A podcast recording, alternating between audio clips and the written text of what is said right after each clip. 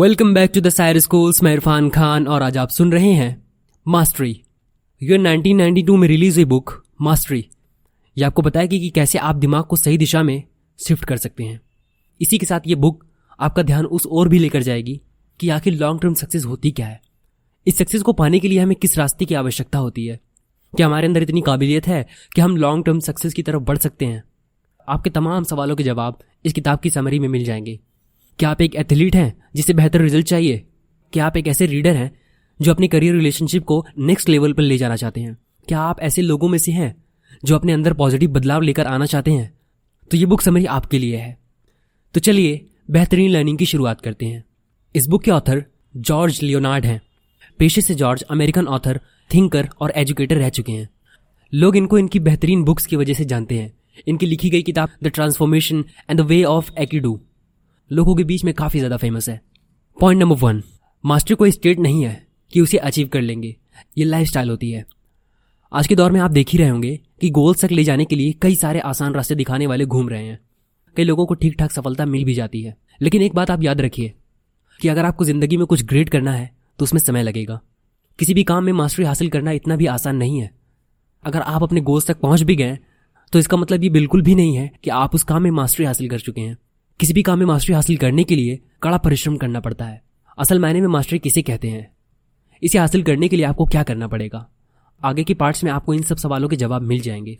ज़्यादातर हम किसी भी नए काम को ये सोचकर शुरू करते हैं कि हम तो इसमें माहिर हो ही जाएँगे। भले ही वो कोई खेल हो या फिर कोई रिलेशनशिप या फिर कोई जॉब हो।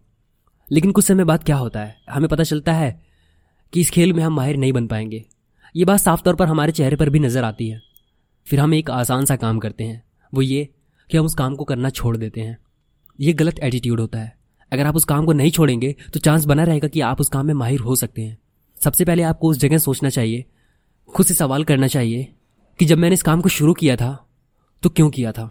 मेरे इस काम को शुरू करने के पीछे मोटिवेशन क्या था? आपको एक बात समझनी पड़ेगी कि किसी भी चीज़ का एक्सपर्ट बनने के लिए हमें उस पर समय लगाना पड़ता है। बिना समय लगाए आप किसी भी चीज़ में मास्टरी हासिल नहीं कर सकते। मास्टरी तक पहुँचने का दूसरा रास्ता आपका अप्रोच है। आप किसी भी काम को करने के लिए कैसा अप्रोच रखते हैं? ये बहुत ज़्यादा मायने रखता है। अगर आपको मास्टरी हासिल करनी है तो आपको खुद से सीखने की आदत अपने अंदर डेवलप करनी पड़ेगी। ये एक पूरी प्रोसेस होती है, जिस पर काफ़ी ज़्यादा समय भी लगता है। याद रखिए कि अच्छी चीज़ें ज़िंदगी में कभी कभी आसानी से नहीं मिलती हैं। ग्रेट चीज़ों में समय लगता है और इफर्ट्स भी लगता है। अपने नज़रिए को बदल कर आप अपने अंदर कई सारे बदलाव को लेकर आ सकते हैं।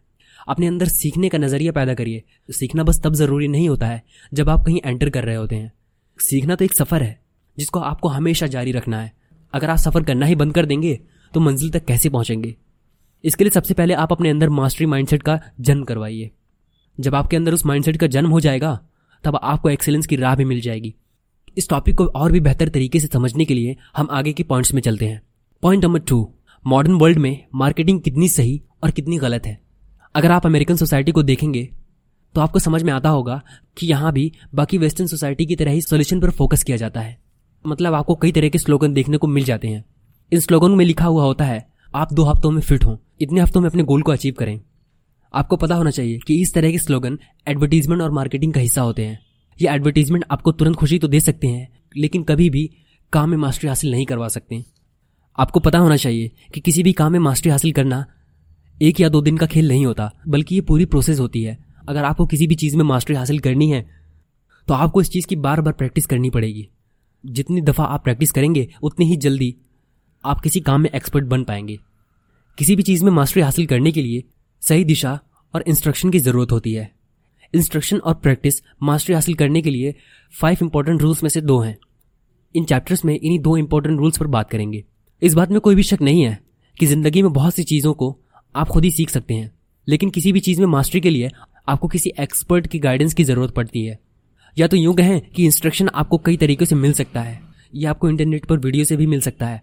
अब तय आपको करना है कि आपके लिए कौन सा बेस्ट होगा। ये सभी तरीके सही हैं, लेकिन इनमें से सोशल कॉन्टेक्ट की इंपॉर्टेंस काफ़ी ज़्यादा बढ़ जाती है। अगर आप लोगों से मिल सकते हैं तो ज़रूर आपको सोशल कॉन्टेक्ट बनाने चाहिए। अब यहाँ आपके मन में सवाल आ रहा होगा कि आप कैसे जानेंगे कि जिस इंसान से आप गाइडेंस ले रहे हैं वो आपके लिए सही है। इसके लिए आपको उस इंसान को ऑब्ज़र्व करना पड़ेगा। सबसे पहले आपको देखना पड़ेगा कि वो आदमी अपने स्टूडेंट्स के साथ कैसे ट्रीट करता है। UCLA basketball coach John Wood का एग्ज़ाम्पल लेकर अगर हम समझने की कोशिश करें, जिन्हें जादूगर के रूप में माना जाता है, उन्हें जादूगर के रूप में दुनिया इसलिए याद करती है क्योंकि वो अपने स्टूडेंट को ट्रीट बहुत अच्छे से करते थे। इसलिए उन्हें बास्केटबॉल की दुनिया में बेस्ट कोच के रूप में भी याद किया जाता है। इंस्ट्रक्शन के बाद अब बारी आती है प्रैक्टिस की। मास्टरी हासिल करने के लिए इस टूल का इंपॉर्टेंस भी काफ़ी ज़्यादा बढ़ जाता है। प्रैक्टिस का वो मतलब बिल्कुल ही नहीं है।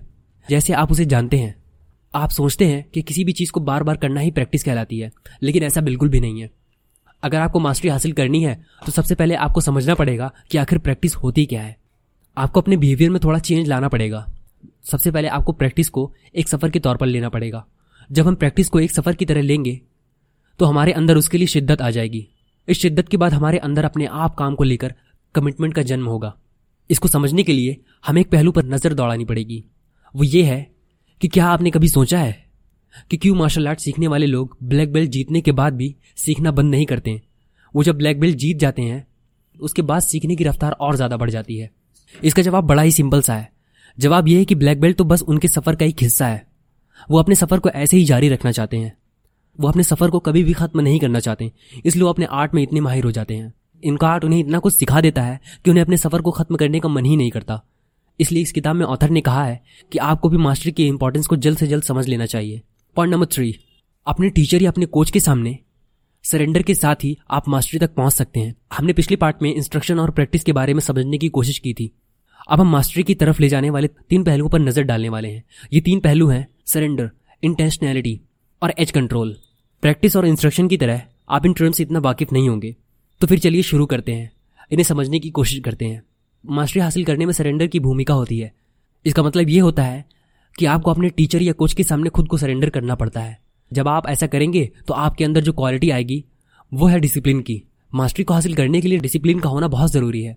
मान लीजिए, आपके टॉप टेनिस के कोच आपको कोई कमांड देते हैं, जिसका आप रिस्पेक्ट भी करते हैं और ट्रस्ट भी करते हैं। वो आपको एक पैर पर खड़ा होने के लिए कहते हैं। इसी के साथ दूसरे पैर को हाथ से अपनी पीठ के पीछे पकड़ने को कहते हैं। ये काम आपको पूरे महीने, अपनी क्लास के शुरू होने से पहले पाँच मिनट करना ही पड़ेगा। अब आपके पास दो ऑप्शन हैं। पहला ये कि आप उनके कमांड को मना कर दें? और दूसरा ये कि आप उनके ऑर्डर को फॉलो करें? अगर आप अपने कोच या टीचर की बात को फॉलो करते हैं तो आपकी बॉडी का बैलेंस शानदार हो जाएगा। मतलब साफ़ है कि आपको खुद को अपने टीचर और गुरु के लिए सरेंडर करना पड़ेगा। अब आते हैं दूसरे पहलू इंटेंशनली पर। यह पहलू आपको बताता है कि मास्टरी को हासिल करने के लिए दिमाग का क्या इंपॉर्टेंस होता है। इसी के साथ आपका ऑप्शन पावर ऑफ़ माइंड भी शो होता है। इंटेंशनली का मतलब साफ़ होता है। कि आप कैसे अपने दिमाग को किसी काम को सीखने के लिए तैयार करते हैं? अगर आप अपने दिमाग पर काबू करना सीख जाएँगे तो समझ लीजिए कि आधी जंग तो आपने जीत ही ली है। दिमाग में शक्ति बहुत ज़्यादा होती है। बस ज़रूरत तो इस बात की है कि आप इस शक्ति को कैसे पहचाने। अब बात करते हैं एज कंट्रोल की। जब कभी आप चैलेंज एक्सेप्ट करते हैं, उस चैलेंज को एक्सेप्ट करने के साथ साथ आप अपने आप के लिए गोल सेट कर रहे होते हैं। उसी गोल की तरफ़ बढ़ने के इफर्ट्स को एज कहा जाता है। ये प्रोसेस भी एक जर्नी की तरह है। अगली बार जब आप कभी ऐसी सिचुएशन में फंसें, जो आपके खिलाफ हो, उस जगह आपके पास दो ऑप्शंस हैं। पहला, कि आप गिव अप कर दें। दूसरा, कि आप उस सिचुएशन से फाइट बैक करें। अब सब कुछ आपके ऊपर डिपेंड करता है, कि आप अपने आप को कैसा देखते हैं। अगर आप अपने आप को विनर के तौर पर देखना चाहते हैं तो हमेशा स्ट्रगल के रास्ते चुनिए। आज नहीं तो कल मास्टरी आपकी मुट्ठी में होगी, और सक्सेस भी आपके कदम चूमेगी। पॉइंट नंबर फोर अपने आसपास क्वालिटी वाले लोगों को रखिए। अपने गोल के लिए हमेशा वफादार रहिए। इमेजिन करिए कि आप रोज सुबह पाँच किलोमीटर दौड़ने का फैसला किया है। कुछ दिन प्रैक्टिस करने के तौर पर आप दौड़ने भी जाते हैं। लेकिन फिर आपको एहसास होता है कि आपको सांस लेने में दिक्कत हो रही है। ये पहली रुकावट होगी जो आपकी बॉडी की तरफ़ से आएगी। आपकी बॉडी आपको सिग्नल दे रही होगी कि आप अपने आप को पुश कर रहे हैं। अभी तक आपकी बॉडी को जिस चीज़ की आदत थी, आप उससे अलग काम कर रहे हैं। इस प्रोसेस को होमोस्टेटिस कहते हैं। आप जानते हैं कि होमोस्टेटिस कहा किसे जाता है? आपको बता दें कि इसी प्रोसेस से शरीर में इंटरनल सिस्टम का ख्याल रखा जाता है। अब यहाँ सवाल यह उठता है कि आप अपने गोल पर कैसे जमे रहें? ऐसा क्या करें जिससे आप अपने गोल को अचीव कर सकें? अगर आपको किसी गोल को अचीव करना है तो आप तीन तरीकों का इस्तेमाल कर सकते हैं। पहला कि आप कोशिश करिए ऐसे लोगों के साथ रहने की जिन्होंने ज़िंदगी में ऐसे ही चैलेंज पूरे किए हों, क्योंकि वो लोग आपको सही सलाह दे पाएँगे कि किस समय पर क्या करना चाहिए। उन्हें पता होगा कि बॉडी को उसकी लिमिट के आगे पुश कैसे करना है। अगला तरीका यह है कि आप अपना अप्रोच सही रखिए। आपको पता होना चाहिए कि आपका गोल क्या है। कभी भी छोटा गोल ना रखिए। जितना बड़ा गोल होगा, उतनी बड़ी आपकी स्ट्रगल भी होगी। ज़िंदगी में कभी भी स्ट्रगल से मत घबराइए। क्योंकि अगर आपने स्ट्रगल देखते हुए अपने पाँव को पीछे खींच लिया तो आपका गोल भी आपसे दूर हो जाएगा। आसान शब्दों में कहें तो अगर आपको पहाड़ की चोटी पर पहुँचना है तो प्लीज़ चढ़ना शुरू कर दीजिए। आपकी प्रैक्टिस और रिज़ल्ट के बीच में ज़रूरी पहलू आएगा। और वो ये है कि आपका हार्डवर्क कैसा है। अपनी मेहनत के साथ कभी ना छोड़िए। अगर आपका गोल कठिन है तो उसे आसान बनाने की कोशिश करिए। मतलब साफ़ है। अपने टारगेट को स्मॉल पार्ट में बनाने की कोशिश करिए। अपने टारगेट की तरफ़ छोटे छोटे कदम बढ़ाते रहिए। कभी भी डिमोटिवेट मत हो जाइए। आप जितना मोटिवेट रहेंगे, आपके टारगेट आपके उतना पास आते रहेगा। मास्टरी की तरफ़ बढ़ने से पहले आपको जो आखिरी चीज़ याद रखनी है, वो ये कि आपको अपने अंदर एनर्जी को बनाकर रखना है। ऑथर ने इस किताब में इंसान की तुलना एक ऐसी मशीन से की है, जिसके अंदर एनर्जी का भंडार है। दुख की बात यह है कि इंसान अपने अंदर मौजूदा एनर्जी का सही इस्तेमाल नहीं कर पाता। इस किताब में ऑथर बताते हैं कि इंसान के अंदर एनर्जी बचपन से ही आ जाती है। ऑथर ने कहा कि आप गौर करिए कि किसी इंसान के अंदर सबसे ज़्यादा एनर्जी कब होती है? इसका जवाब है कि जब वो बच्चा होता है। बच्चे तब तक नहीं सोते जब तक वो कुछ पा नहीं लेते। बच्चे हर कदम पर कुछ ना कुछ नया सीखते रहते हैं। अच्छी बात तो ये है कि हम उस एनर्जी को वापस पा सकते हैं। बस उसके लिए हमें कुछ नियम को फॉलो करना पड़ेगा। उन रूल्स में से सबसे ज़रूरी रूल है फ़िज़िकल फिटनेस इंसान को हर उम्र में फिट रहने की कोशिश करते रहना चाहिए। अगर आप फ़िज़िकल फिट रहेंगे तो आपके अंदर अपने आप एनर्जी का भंडार बना रहेगा। दूसरा कदम है आपको अपनी प्रायोरिटी सेट करनी पड़ेगी। आपको पता होना चाहिए कि आपको गोल तक पहुँचने के लिए कौन कौन सी चीज़ों का सामना करना पड़ेगा। अगर आपको आपकी प्रायोरिटीज पता है तो आपका पहला कदम सही है। फाइनल कदम को याद रखना मत भूलिए। वो ये है कि आपको अपने मन के प्रति कमिटमेंट को फॉलो करना पड़ेगा। अगर आप अपने काम के लिए कमिटमेंट रखेंगे तो रिज़ल्ट भी आपका मनचाहा ही आएगा। कंक्लूजन मास्टरी हासिल करना एक स्किल है। आपने अभी तक क्या अचीव किया है? ये उस पर बिल्कुल डिपेंड नहीं करता। मास्टरी हासिल करना एक सफ़र की तरह होता है, जिसे आपको तय करना है। अगर आपने इस सफ़र में चलने की शुरुआत कर दी है तो ये मान लीजिए कि खुशी ने आपके दरवाजों पर दस्तक दे दी है। खुशी तक पहुँचने का रास्ता मास्टरी से ही होकर गुजरता है। अगली बार आप कोई भी काम करने की शुरुआत करें तो उसको जल्द से जल्द खत्म करने के लिए मत करें, बल्कि उसको शुरू करने से पहले कुछ देर रुकिएगा और खुद से सवाल करिएगा कि इसे मैं और बेहतर ढंग से कैसे कर सकता हूँ? जब आपकी कोशिश रहेगी किसी भी काम में मास्टरी हासिल करने की तब आप जाकर सही राह में चलने के लिए तैयार हो पाएँगे। तो मैं इरफान खान आपसे अलविदा लेता हूँ। मिलते हैं एक और बेहतरीन ऑडियो बुक समरी के साथ। Thank you wish you all the very best